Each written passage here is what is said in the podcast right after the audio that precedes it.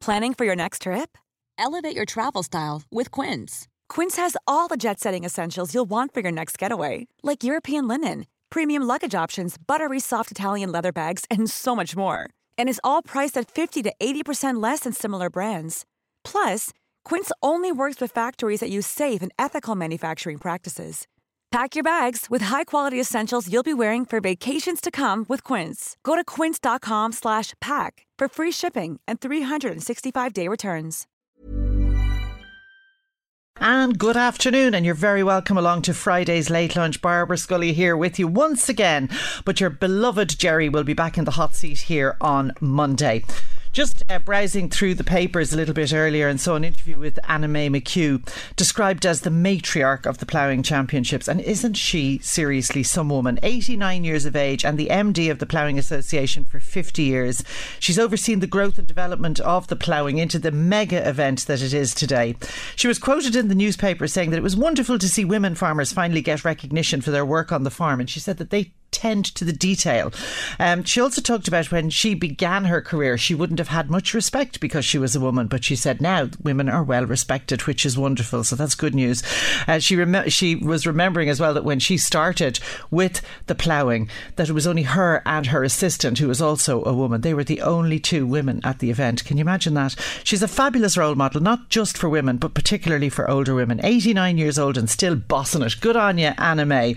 Anyway, we have got a great and a busy show for you today, so let's crack on. But as usual, we'd love to hear from you. You can comment on any of the items or indeed anything else that, that's on your mind by sending us a text or a WhatsApp to the usual number, which is 086 1 800 658. Now, down to business. Right, my first guest was one of Ireland's most popular and arguably funniest comedians.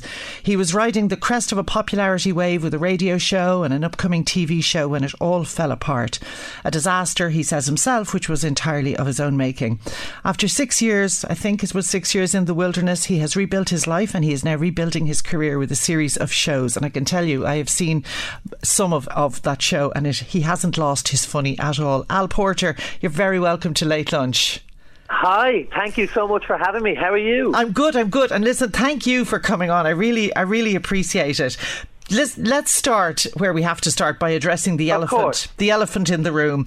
Um, Yeah. you were accused of sexual misconduct and sexual assault. The assault charges were subsequently dropped, but an investigation did find that you were inappropriately sexual in some of your dealings with people who came into your orbit, and your life changed. Everything, as I say, fell apart, uh, and all of your work was cancelled.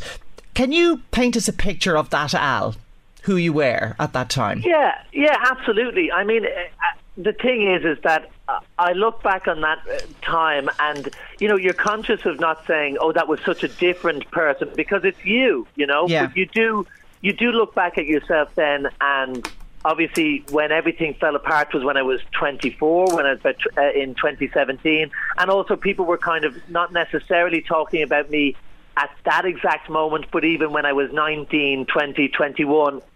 So, as a 30 year old and somebody who has done a lot of listening and a lot of learning and a lot of therapy and a lot of, uh, you know, I've had a long time to look back on that time, you do have a bit of distance from it where you do have a perspective where you can look at yourself and say, I suppose the person th- that I was then, I was very immature, very, uh, very arrogant, very kind of uh, inconsiderate, and and lacking self awareness is probably one of the the biggest things. Is I just was.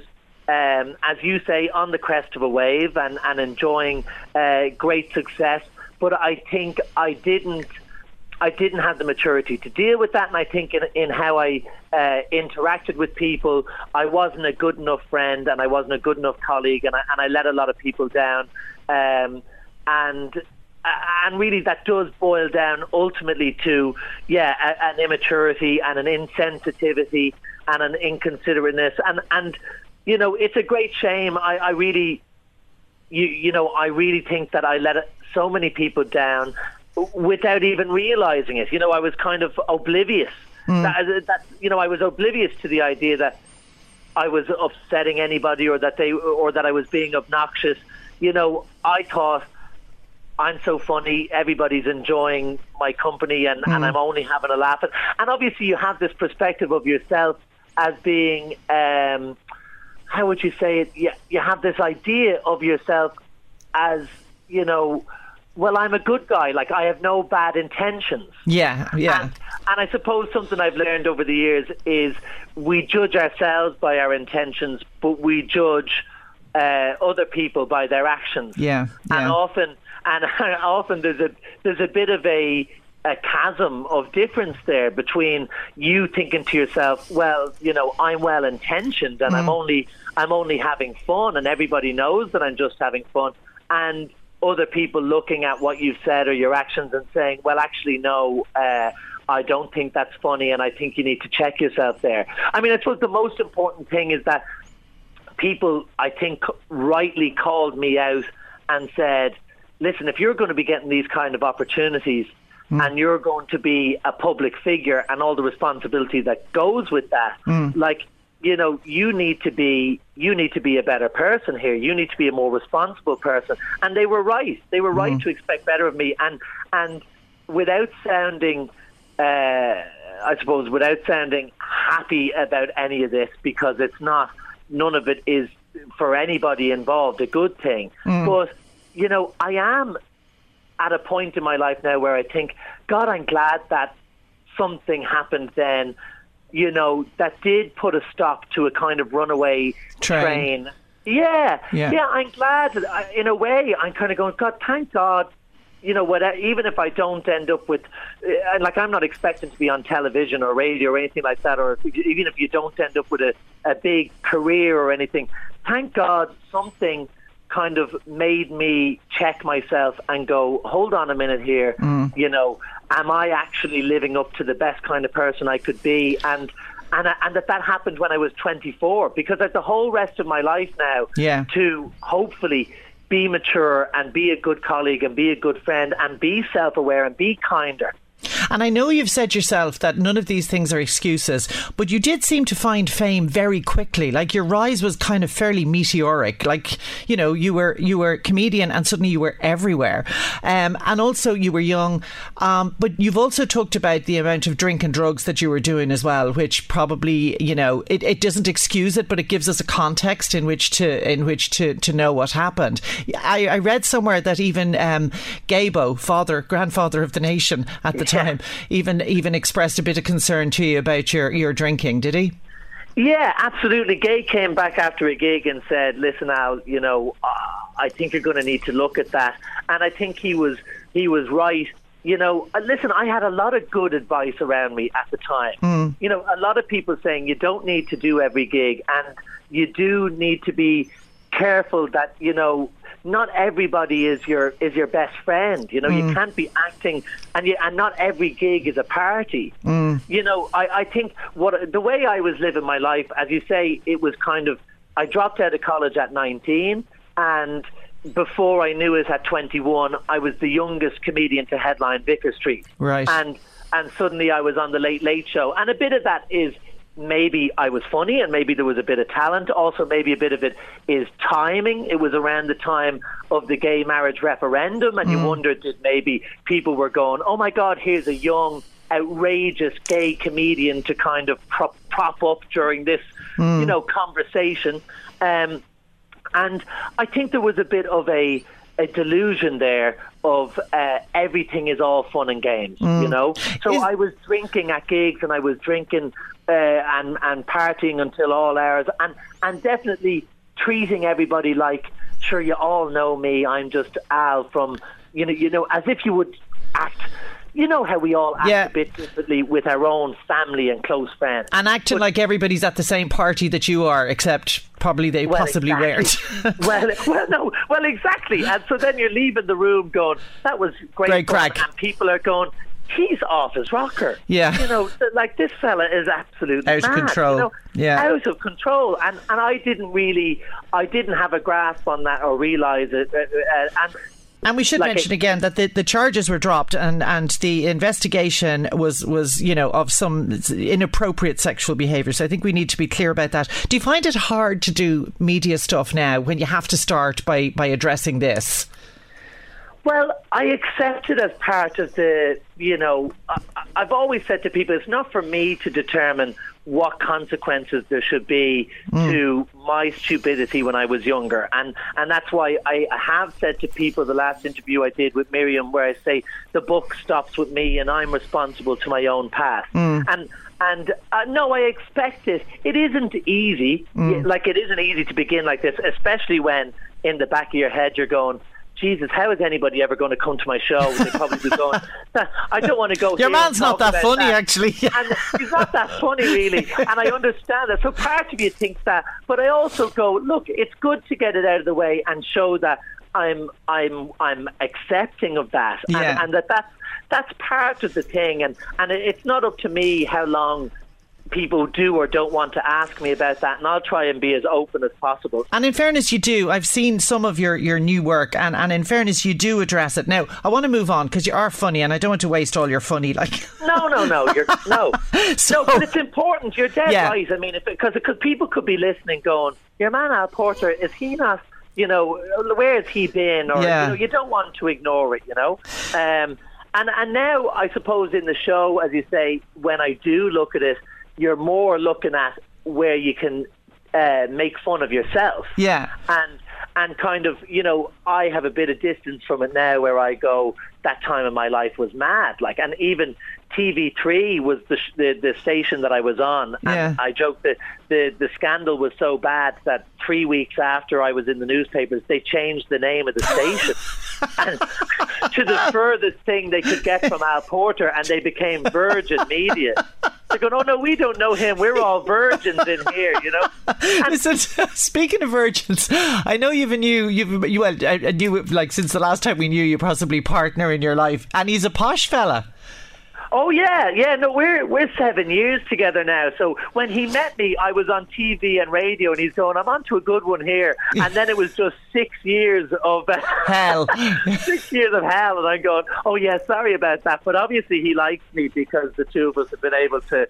Uh, my watch just started talking to me there. I don't know if you heard that in the background, but um, uh, yeah. So I mean, listen, he is he is posh. Well, his parents are posh.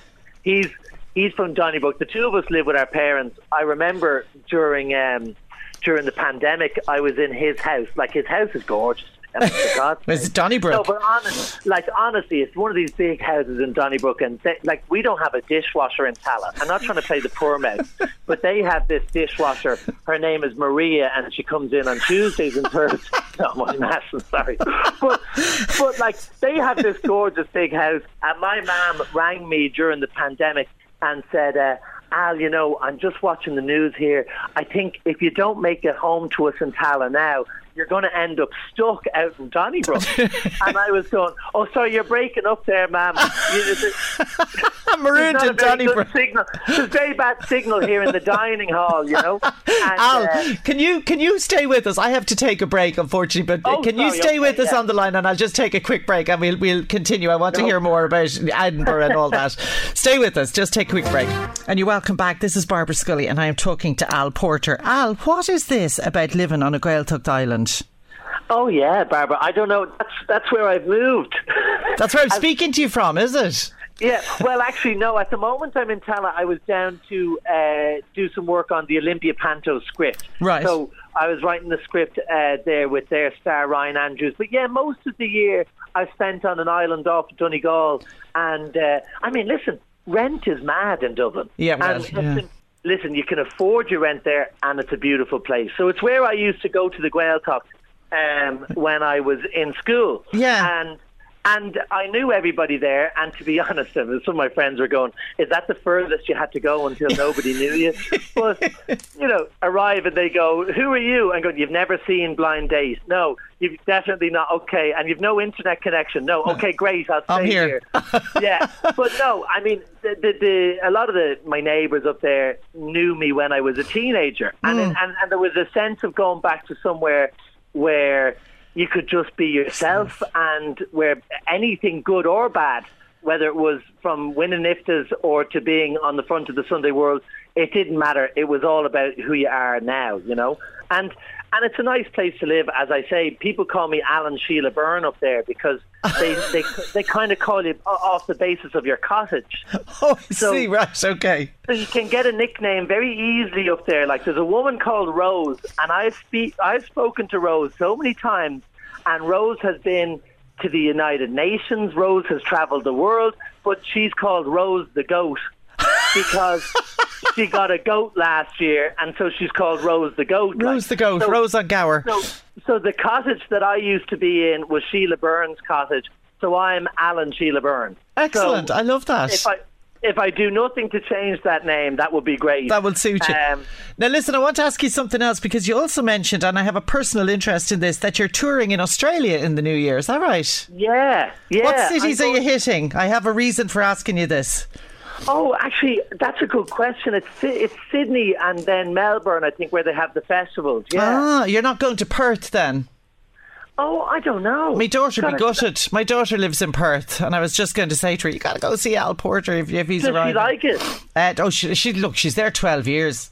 I don't know whether it's she likes it or she doesn't like me, but she's not coming home. um, I'd love. I mean, I have so many friends who go, "Would you not think about getting a trade? You could always move to Australia. would you not get a trade?" I go, "Would you not just let me try and do the stand-up thing again?" you know, like my friend's daughter said to me, even like, you know, are you back on the telly? And I said no, and she was going, you could always move to Australia. And I go, where did you hear that? because you're only ten years old, so where did you hear? The suggestion that I need to emigrate to Australia. So maybe I'll join your daughter in Perth at some stage. Very but, expensive uh, to live there. Very expensive rents and, and property as oh, well. Really? There, that's the only thing I'm going to warn you about. We tend to think all the faraway hills are green. They're not all that green. I'm, now listen, well, before yeah. before we run out of time altogether, you are also bringing your show, which is called. Oh, Al Porter now. Now. It's called Now. Yeah. yeah. And you're bringing that to Drogheda. Yes, actually, we're going to the uh, the TLT. Yeah. Um, so I'll turn it into the LG TLT that night, uh, or or your man actually because it's called the TLT after Tommy Leddy, obviously, but uh, it's Porrick that kind of runs it or Patrick that runs it. So I was saying if they change it to the PLT, it would sound like a, a course that you did after you're leaving cert. Give it a whole. I'm going to do a PLT course now, and it's a great theatre. If anybody's listening, if they've never been, it's a brilliant theatre. It kind of uh, it doesn't have all those things that you know. It doesn't get bogged down with red seats and velvet this, and you know, it kind of looks like an abattoir on the inside. and it's in the middle of an industrial estate and it's as glamorous as it gets, the TLT. Uh, so, no, I'm going to the TLT on, in December. And also because um, you have Meath here as well. This is a Meath. So, like, I'm, I'm doing Rathwood. Oh, right. Probably, okay. Yeah, which is probably uh, a good one. I mean, is it you're doing? I think no, Rathwood's... no, I, is Rathwood, does that not catch that kind of area? Don't think so. I think that's Carlow, is it? But no, I'm not sure. I'm oh, not Jenny, sure. I'm a bit of a blow in. We'll, I we'll, know that we've a load of Meath uh, uh, kids in the Panto. But, and you know, and their parents, if any of their parents are listening, I'm not saying that if you came up and talked to me after one of my gigs, you know, if yeah. you were saying, Al, I actually bought a ticket, my kid's in the panto. I'm not saying that that would get them a speaking part, but it would help. okay, so, listen, Al, I really appreciate you coming on to talk to me today. I've enjoyed that immensely. I'll definitely be at one of your next shows, which I will look up. But unfortunately, we've run out of time and I have to go to the news desk. Thanks a million, Al Porter. Now, if you have been listening during this week, you'll know I love a positive story and I also love to hear about actions which will help us to heal the planet and restore biodiversity. One such project is called Wild About Navan, which has been described as an urban nature conservation project to protect, explore, improve, share, and learn from the diverse, the diverse environment and natural habitats that surround Navan. So, who are the people behind this initiative and what do they do? Well, to tell us more, I'm joined on the phone now by Tina Lynch. Hi, Tina.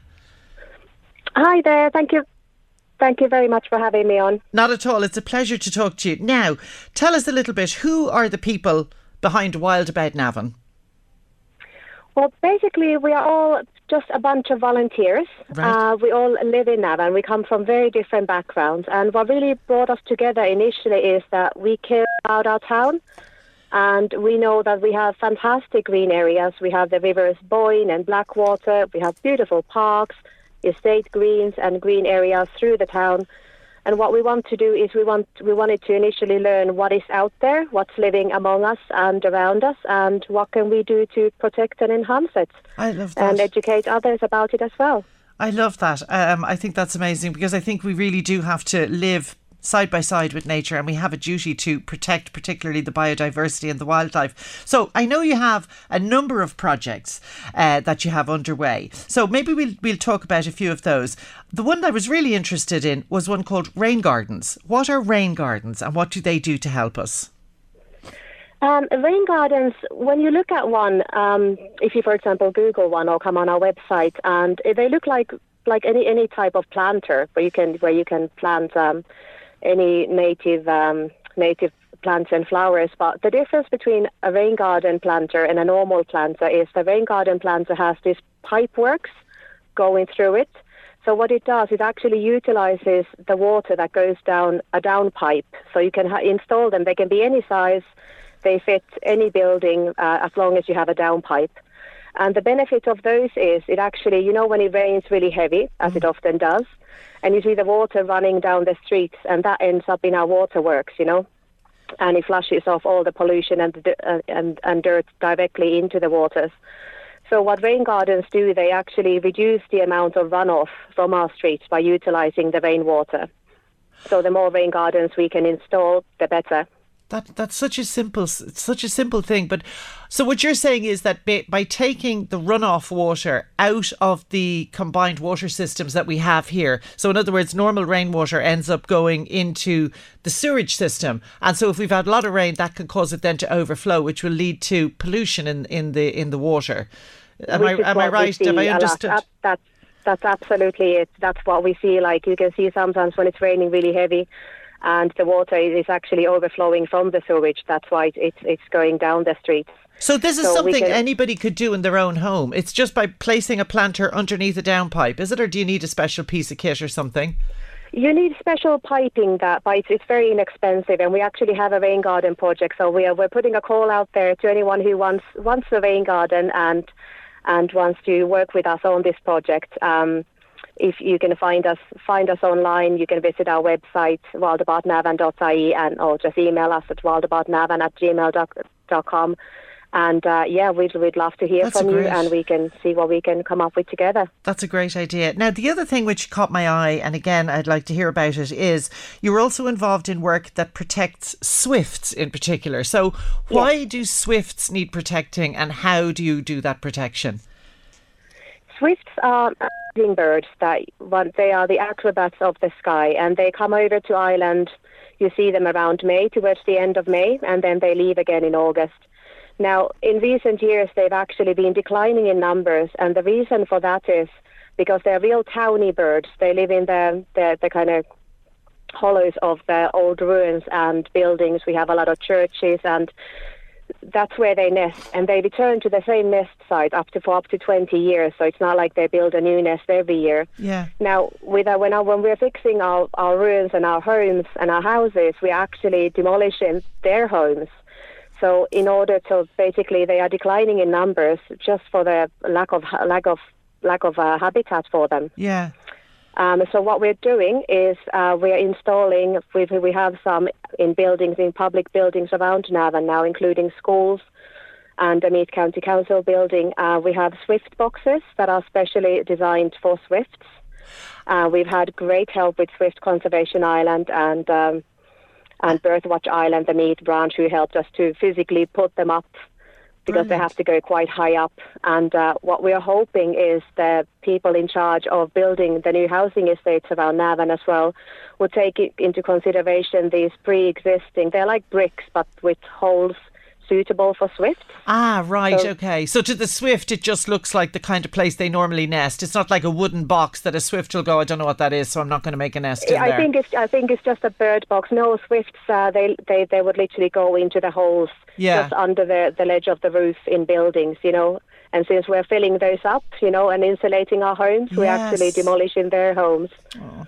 So that's that's a great, and I love the idea you're doing it in schools as well, because then there's the whole education kind of aspect, you know, educating children on the need to look after the, the creatures that we share the planet with.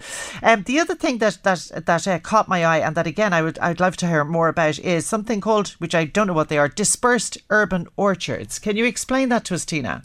Yes, absolutely. So that's our DUO project, and like you said, DUO stands for Dispersed Urban Orchards. So it's basically what we've started doing already. We have a handful of housing estates um, residential estates in Navan, and any housing estate is more than welcome to join in on the project. We're always looking for more connections, and we essentially give them this. We give the residents association um, a selection of trees, native fruit trees, and heritage apple trees, such as the blood of the Boyne some of which are blooming now and already producing apples. Oh. And in exchange for those trees, all we ask for is the housing estate create part of their estate greens, which often you see a very sterile lawn, which is yes. no good for any life. Um, in our bio, in, in biodiversity, like that they let it wild get a bit wilder, and also that they would stop using pesticides, you know, because that kills everything in sight. Yeah, yeah. So they, so what you want is is is housing estates where there are the green space. Because I think there was a rule, wasn't there, at one stage that for every so many houses there had to be a green area. And like you say, very often residents associations, I may or may not be talking about my residents association, insist on having this all neat and tidy and organised, and the lawn mowed to within an inch of its life. Um, you want them to plant trees and let it go a little bit wilder, which is is much better for buyer. And then of course they'll have loads of apples. They will have lots of apples, and it's beautiful. It, it creates that kind of mini forested area, you know, that we can all enjoy. And also, it supports all the pollinators. We all like yes. flowers in our gardens, you know, but we're not going to have flowers in our gardens unless we take actions to to actually help the pollinators and insects. You know, they all play a part. And also, what we're hoping to do is really to change the way we view these things that other people might call weeds and we might yes. call wildflowers, you know? Yeah. That's all part of nature. That's all part of our native nature. Yeah. And we should really celebrate that rather than trying to just be rid of it. Tina, I wish you the best of luck because I think if, if you know, if, with the work that you're doing, there is the potential for Navan to become the poster the poster town for biodiversity um, and for you know local groups getting involved and, and really improving the environment and making it so much nicer to look at as well as everything Absolutely. else. So let let's give let's give people your website again because as you say, if there's anybody out there, and I'm thinking as well, if there are other towns out there who want to set up a group like yours, I'm sure you'd be happy to give them help around that as well. So just give us the, the website again there, Tina, please. Yes, so you can find us at wildaboutnavan.ie and you can also find us on Facebook and Insta- Instagram or you can email us at wildaboutnavan at gmail.com and That's, we'd love to hear from you. That's brilliant. Tina, listen, thank you so much for taking the time today. I really enjoyed our chat. The best of luck to you. We'll take a break. Thank you very much for having me on. Thanks. And you're welcome back to Late Lunch. Now, the mill in Drogheda opened its doors to startups in 2014 and it has since become the main hub for the creation and growth of new enterprises in South Louth, East Meath and the wider Drogheda region. It currently houses close to 50 companies ranging from startups and SMEs to emergent foreign direct investment as well as providing various supports to businesses including mentoring, hot desking and affordable space. Over 500 companies have engaged with the innovation Exchange to date, which is a multi year programme that facilitates collaboration between Irish SMEs and large multinationals in order to boost innovation. And our man, Pat O'Shaughnessy, is down there to tell us more. How you doing, Pat? Ah, yes, Barbara, you're very welcome along here to Drogheda, to the Mill Enterprise Hub. I'm delighted to be here for, for what's called the Innovation Exchange. Uh, I was talking off air there to Ronan Whitty, he's the CEO here, and I'll be talking to him now again in a second. Just realised how old I am and how time has flown. I was here, and I thought literally it was a couple of months ago when we interviewed Heather Humphreys, but my goodness, I'm after being informed that it was 18 months ago. A lot has happened in that time. One of the things that has happened is the Innovation Exchange. Ronan Whitty, you're very, very welcome along. Tell me a little bit about what is, a bit about the hub, I suppose, and then what is the Innovation Exchange?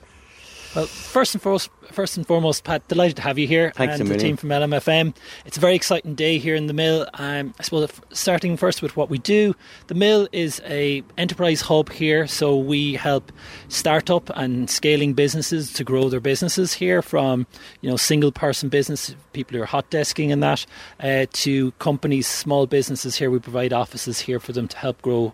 We provide uh, mentoring, we have events, we have networking here as well. So we often find that someone comes in, they might be a website um, developer, but they need accounting services or digital marketing service. We provide all those under one shop, so it's it can be a lonely business setting up a, a lonely road setting up a business, and you know having a supportive ecosystem here is really one of the key things we provide as well. Because it's such a huge step for an SME to, to, to make that step from sitting in the back office, sitting in the bedroom, sitting at home, sitting in a colleague's house, to going into an office space that they might not be familiar with. You bring all that added bonus when they come in here. Yeah, exactly. Like we, we find that, you know, particularly those who are hot desking, uh, they might even have a, a nice setup at home, but they find it very lonely. You know, it, those those coffee, those uh, water cooler moments and that that they have here. And also the other thing we find is that people, although they might have a, a setup at home, for a business meeting, if you have a client coming into you, it's not the right environment, or, or, separating work from home, or if you want to kind of have that peace and quiet away from home and just be solely focused on your role, and then go home and be able to switch off and differ, differentiate between work and home. People find it good for those reasons. I think the last time that I was here, when I did speak to some of the people who are working here and have gone on to greater and bigger things, that was the one thing that they absolutely loved. They came into what they felt was a full professional working environment. Mm. They left home behind they felt like they were in the workforce. They felt like their business was going somewhere because of that network and because of that press in the flesh. That's very, very important in the early days. Yeah, definitely, definitely. It's it's as I said, it can be a, a lonely, uh, you know, venture when you're starting out at the start, and you know, people are experts in one particular area, but they nobody's an expert on everything, mm. and that's where the community piece comes in. There, um, you know, they, they could be an expert on a piece of technology, but you know, mightn't be an expert on strategy, and where the innovation exchange is really really uh, powerful and uh, a fantastic initiative by SkillNet is that it connects SMEs with corporates. Sometimes SMEs um, don't understand the the sales cycle. They think, you know, I can get into this corporate and get in quite quickly. And the reality is, it's a much longer sales cycle than they expect. So, where the innovation exchange comes in is that we work with corporates, large corporates like the likes of Ryanair and Microsoft and, and so on, and Where they're looking for track records and, and capability. Exactly. And we engage with them and we find out what their challenges are. And from those challenges, we we then create a challenge for SMEs because they're looking to meet the best talent. And this is an exchange platform where we connect them with the best SMEs.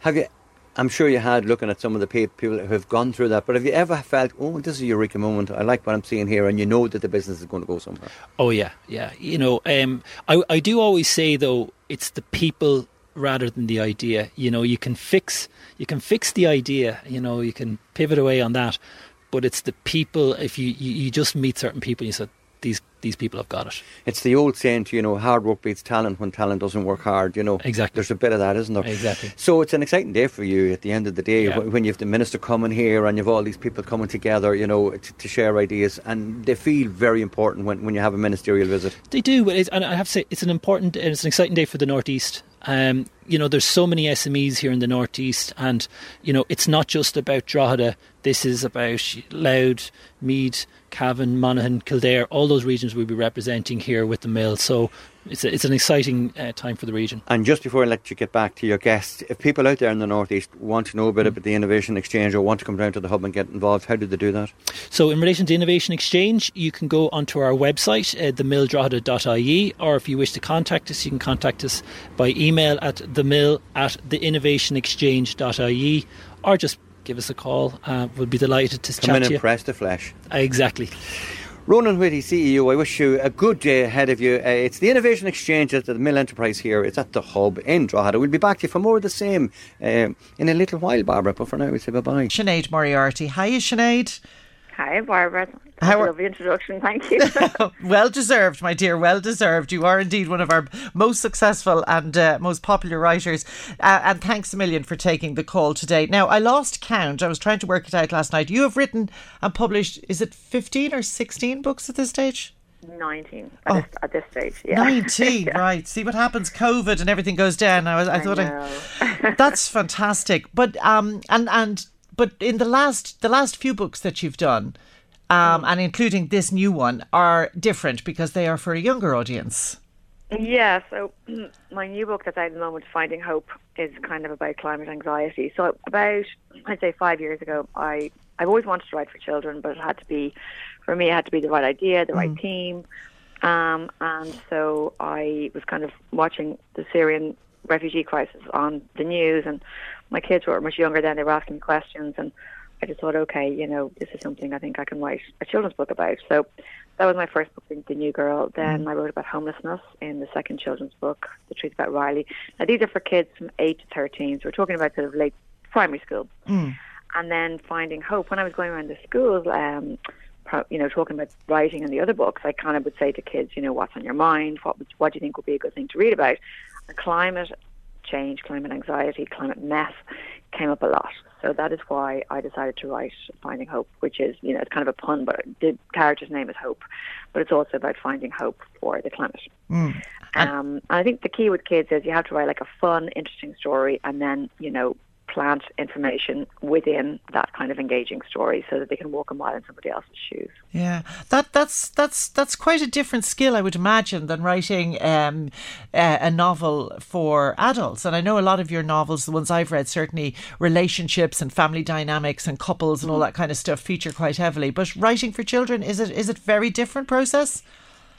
It's different, but like all my adult books have um, children characters. Like I love writing kids, um, and I love writing about families, and all my kids' books really are about families as well.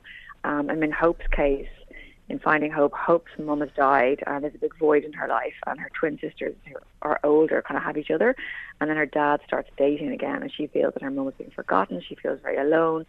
And so she becomes obsessed with climate change to fill the void in her life. And so again, it's also about it's about climate change, it's about climate anxiety, but it's also about you know family and love and loss and how losing somebody can you know everyone grieves differently. Yeah. Doesn't necessarily bring you together. Can everyone can be kind of isolated in their grief. Yeah, um, and and from you mentioned there that that writing these young adult books uh, bring right since you wrote the first one, you're you're in contact if you like, and I know I've seen on your social media you're in schools and that kind of stuff and talking to young people, and specifically on climate crisis and biodiversity crisis. Are our children angry about that? Or are they worried about that? Or is it just something that, because of Greta Thunberg, that they kind of understand in a way that they mightn't understand mainstream poli- politics or current affairs?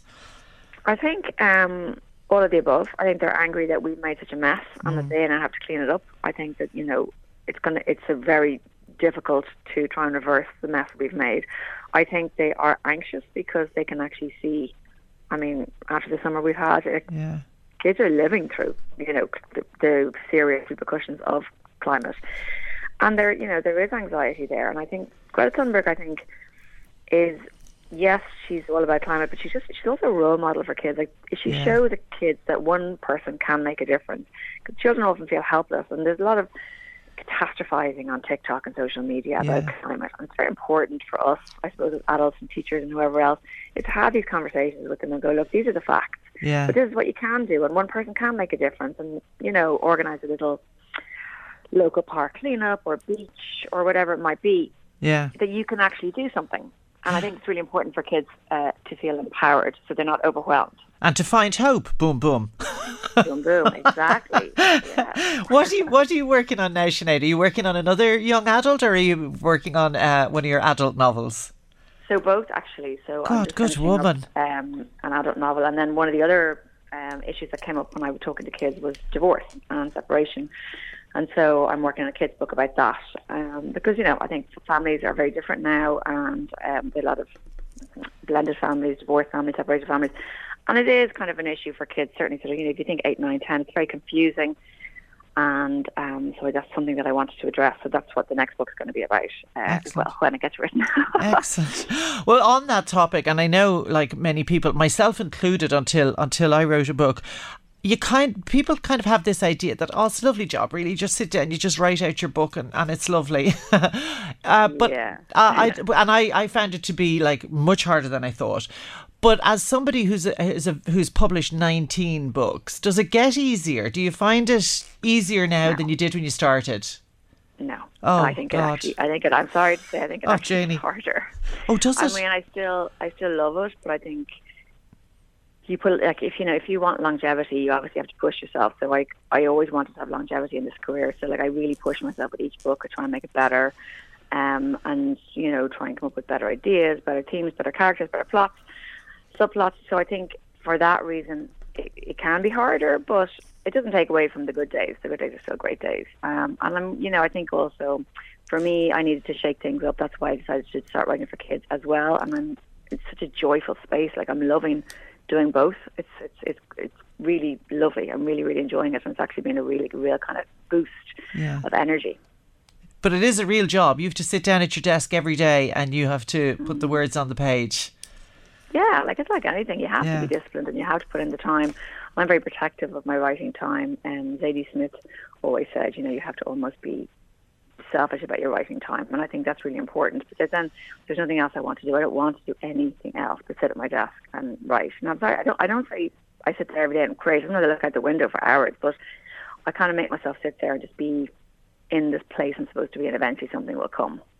Excellent. And have you notebooks everywhere?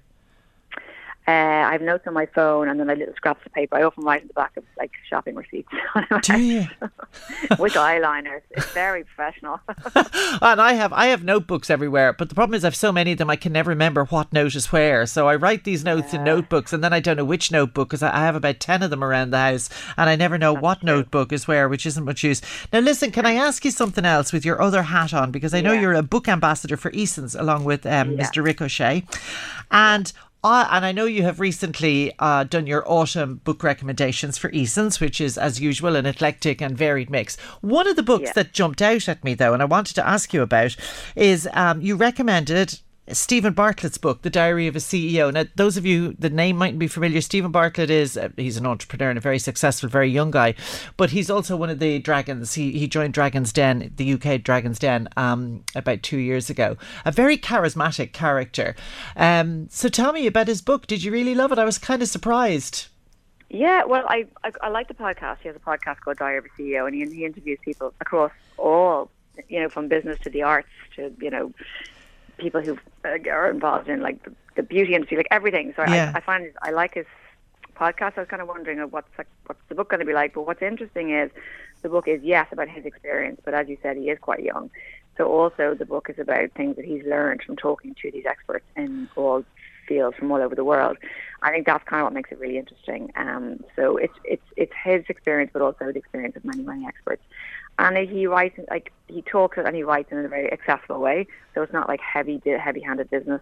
Yeah. You know, you're not reading by financial reports. You're kind of reading about It's kind a of advice for life, really, isn't it? Because I know I've listened to a few of his podcasts, and he's very interested in kind of people's advice for living and for for be, be, living your best life, to use that And awful health. expression, and health and well-being. Yeah. So it, it well, he kind of makes a point that if you're not healthy, you can't be successful. So you Yeah. know, you do have to look after yourself from that point of view. And I suppose you know he's like a, as you say, young modern entrepreneur, and he's just talking about how he did it, and you know his kind of area of expertise is kind of mm. marketing and sales, and it's which is really interesting. What like what works, you mm. know, in in the digital age. Mm. So from that point of view, I find it really interesting. Um, and also, as you say, like he does, he's very much about health and well-being. But again, he kind of came to that later on in his business career. He kind of realized, well, actually, you know, I'm not feeling great. I like I can't, you know, fire in all cylinders. So his point is your health should actually be your number one priority, Right, right. which is kind of which is kind of interesting. But it is good, and as I say, you can dip in and out. It's not like it's not heavy-handed. It's not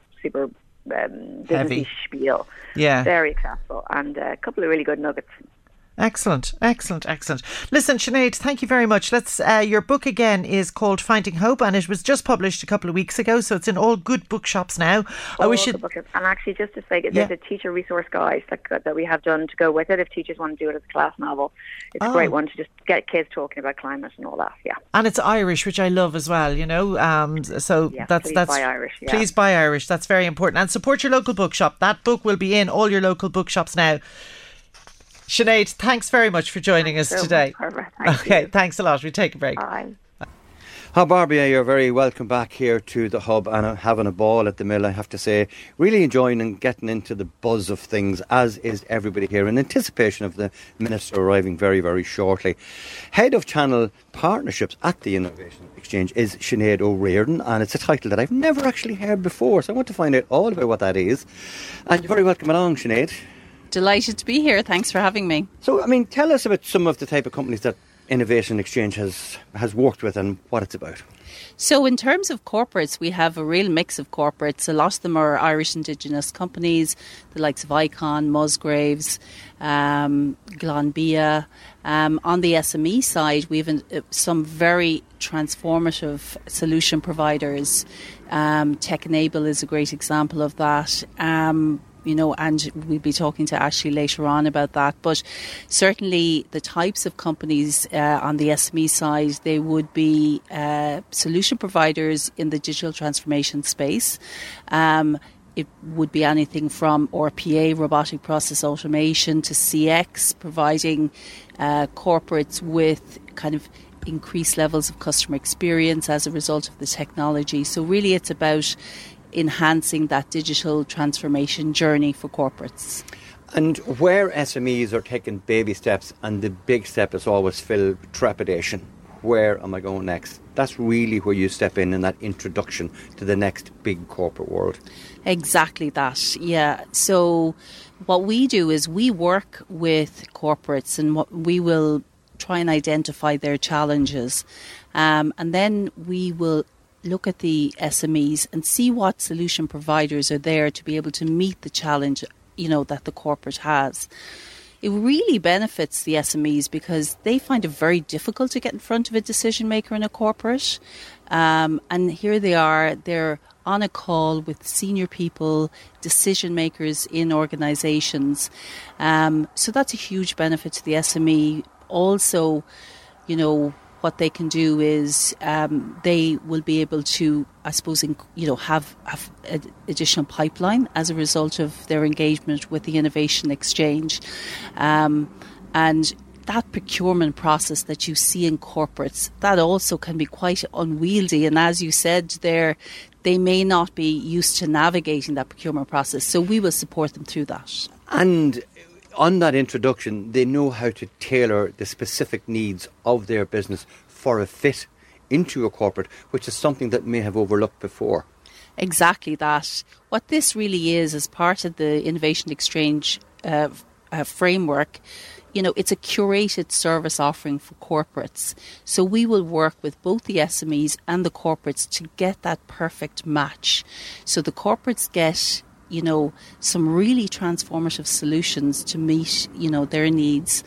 And then the SME gets the opportunity to be able to bring their solution to a corporate and get some really high profile uh, clients um, in their pipeline. I believe there's a, a six step process on, on how you can avail of this. How is that done?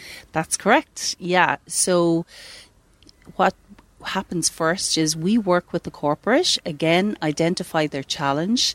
We set up a webinar, and what you'll have is you'll have the decision makers in the, co- you know, from the corporate on that webinar.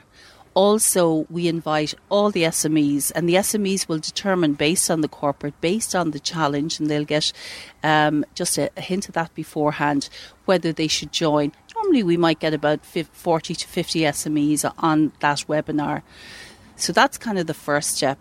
Then moving on, the uh, SMEs can send in a submission. So if they see that their solution will meet the needs of the corporate, they will be able to send in a one page submission document outlining a little bit about their business, but especially how they can, you know, address that particular challenge.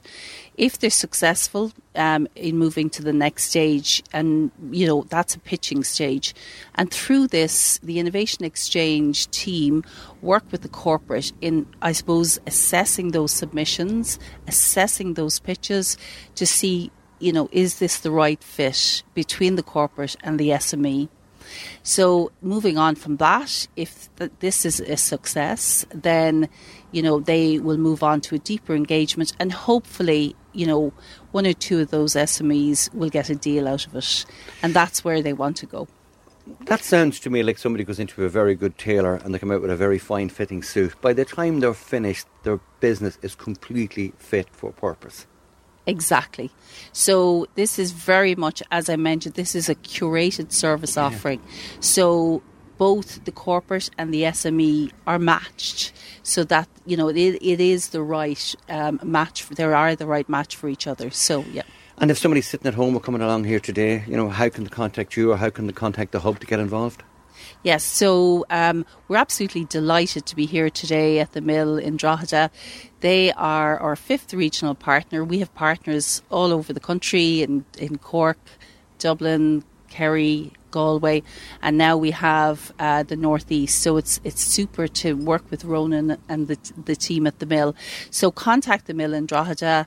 The website for the Innovation Exchange is the innovationexchange.ie also. Sinead O'Riordan, it's been very informative. I can see why you're head of channel partnerships. Thank you very much, and it's been enlightening talking to you. Thank you for having me. Barbara, we'll be back to you with more of the same. Uh, and you're welcome back. Barbara Scully here with you. Now, if you're in the market for a new job, you should know that there is a jobs fair being held by PCI Pharma Services this very afternoon at the Gateway Hotel in Dundalk, formerly the Crowne Plaza Hotel. And that's going on from 2 pm until 6 pm this evening. They have vacancies across all departments engineering, maintenance, electrical, production, and lots more. So that's in the Gateway Hotel in Dundalk right now until 6 o'clock this evening. Now, the theme tune, not surprisingly, many of you knew what the uh, theme tune that we played earlier was, and it was the theme to, well, there was two answers to Strictly Come Dancing, as it is known on the BBC, or Dancing with the Stars, which I believe will be back in January. Hooray! Can't wait. Um, but we have one winner, and our winner today is Rosie O'Farrell. And Rosie, we will be in touch with you a little bit later to organise uh, a wee present for you. Now, uh, it's time to go back to Pat at the mill. Hi, Pat. Hi, you're very welcome back, Barbara. Uh, sun still shining. I have to say, glorious, glorious day here at the Mill Enterprise Hub for the Innovation Exchange Day. I'm delighted to be joined now by the Chief Strategy Officer, Mark Jordan. He's from Skillnet Ireland. I suppose, Mark, the obvious question is what's your involvement here today? Well, Skillnet Ireland are uh, government agency. We're an agency of the Government of Ireland. We're focused on workforce development, and the Innovation Exchange is one of our strategic programs that we run um, to engage SMEs with the multinationals and large corporates in Ireland to, to develop a framework for them to collaborate.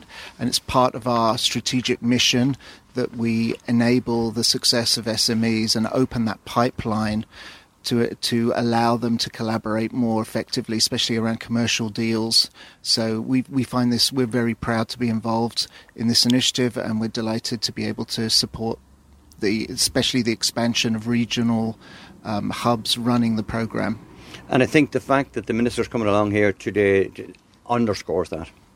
It definitely does, and I think you can see by the ministerial presence that it's been recognized as a strategic initiative. It's run now in a number of different regional hubs nationally. We're engaging with a lot of SMEs across various different industry sectors and a lot of corporates, again, supporting areas such as digitalization, sustainability, and big data. Um, and, and we're seeing more and more uh, collaboration and more and more companies being attractive to the Innovation Exchange initiative. And I was talking to Sinead O'Riordan there earlier. She's the head of Channel Partnership. Um, it's it's a very exciting challenge when you introduce uh, you know SMEs to big corporates, you know, um, and the fact that you're the body challenged with delivering that it's a big task. It is, and I and I think historically it's always been. Uh, an area where there's been a gap. SMEs have historically struggled to get their propositions into the hands of the larger companies, and conversely, the larger companies have struggled to navigate through the the the number of domain experts that can help them solve problems. So this is the bringing together of the two different entities, the the buy side and the sell side, if you will, uh, to collaborate and engage together, and it opens up that pipeline, which has always been needed and, and, and certainly serves as a major solution around some of the industry challenges, especially with the large companies that are looking to innovate and automate. For you, as the Chief Strategy Officer, I'm sure you've had some nice personal satisfaction in seeing an SME coming along as an acorn and grown into that oak tree that has amalgamated to take on the work of a corporate. Yes, indeed. I mean, we, we support nationally around 25,000 companies each year in terms of developing their internal talent capabilities. And supporting leadership and the wider workforce throughout. So the vast majority of those are SMEs across all business sectors, and we like. It's great to see the the tangible results of developing talent and what it means to the commercial success and scalability of the business. Well, look, well done to all. I'll let you get back inside. I don't want you to miss the party in there. Uh, Mark Jordan, Chief Strategy Officer with Skillnet Ireland, thank you very much for talking to me today. And Barbara, we'll be back to you later on in the day uh, for a wrap up and some more people to talk to. But for now, we'll say bye bye. Back now, we're going to cross uh, back over to the mill in Drogheda and our man Pat. Hi, you're very welcome along for the last time today, Barbara. I've had a lovely, lovely afternoon here, and the sun has come out to greet everybody as well, which is always nice in the middle of September. But at the mill, it's especially nice. You hear that long process that people have to go through to make their business fit for purpose um, because of the Innovation Exchange. Somebody who did just that and is working away here at the hub is Ashley Connors. Her companies that she works with is Tech Enable. Ashley, you're very welcome along. Um, it's been a journey, and you're have enjoyed what has happened so far, I'm quite sure. Absolutely. Great day here today at the mill in Drogheda. So, I work for a company called Tech Enable, and we've been through the Innovation Exchange program. What our company does is we're a software services company. So, we're experts in digital transformation, and we help our customers to really, you know, tap into that growth and scale. So, we do that by using low code solutions um, and also by using. And in layman's terms, sorry for coming across there, low code solutions. So let's say somebody like me who's a bit of a Luddite and I'm not quite sure what I should be doing. You come along and say, look, Pat, this is the direction you need to go. We have a tailor made solution for you. Is that what it is? That's it, yeah. So low code really means faster. You know, you can get something scaled up much quicker than your traditional systems. So I guess what we do is we have sustainability um, so- solutions. So that's what we've been working with the Innovation Exchange on. And sustainability sustainability is new for everyone. It's a Mhm, journey. mhm. All organisations have this new challenge ahead of them with new regulations coming Mm-hmm. Mhm. down the line, and we have some really great solutions in Tech Enable that can help with that.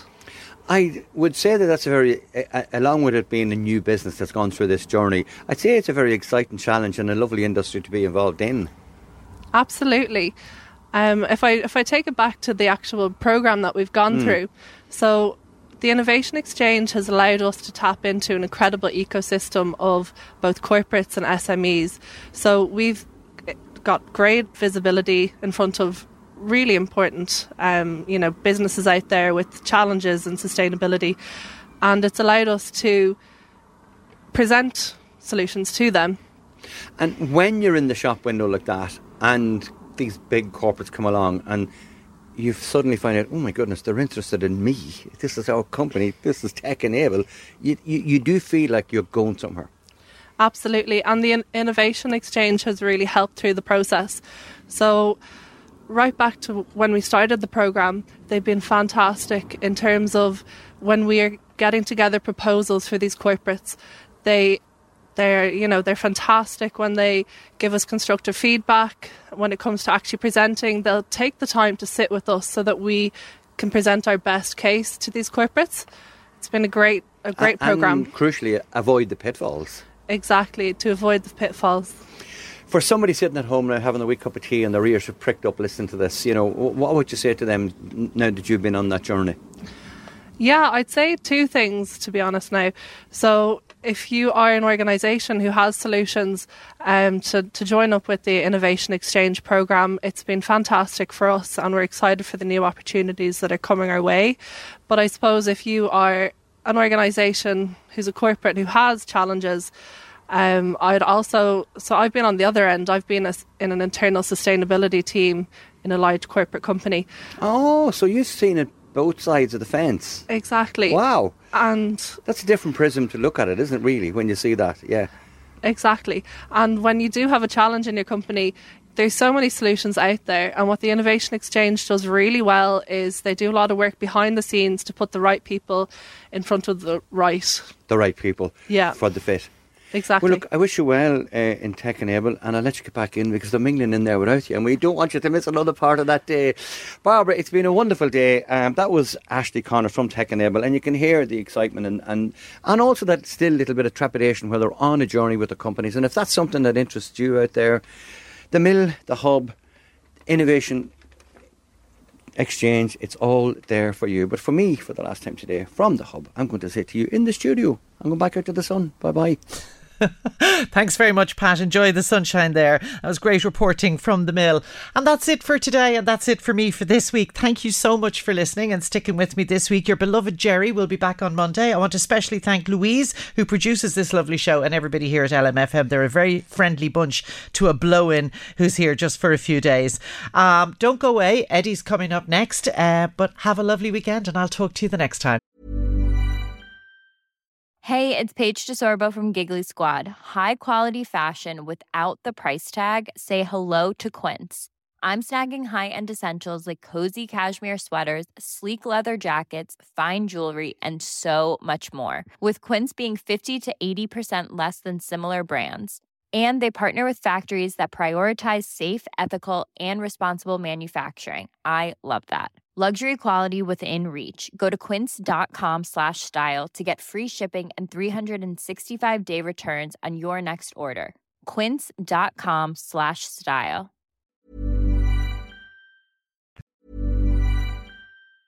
Planning for your next trip? Elevate your travel style with Quince. Quince has all the jet setting essentials you'll want for your next getaway, like European linen, premium luggage options, buttery soft Italian leather bags, and so much more. And is all priced at 50 to 80% less than similar brands. Plus, Quince only works with factories that use safe and ethical manufacturing practices. Pack your bags with high-quality essentials you'll be wearing for vacations to come with Quince. Go to quince.com/pack for free shipping and 365-day returns.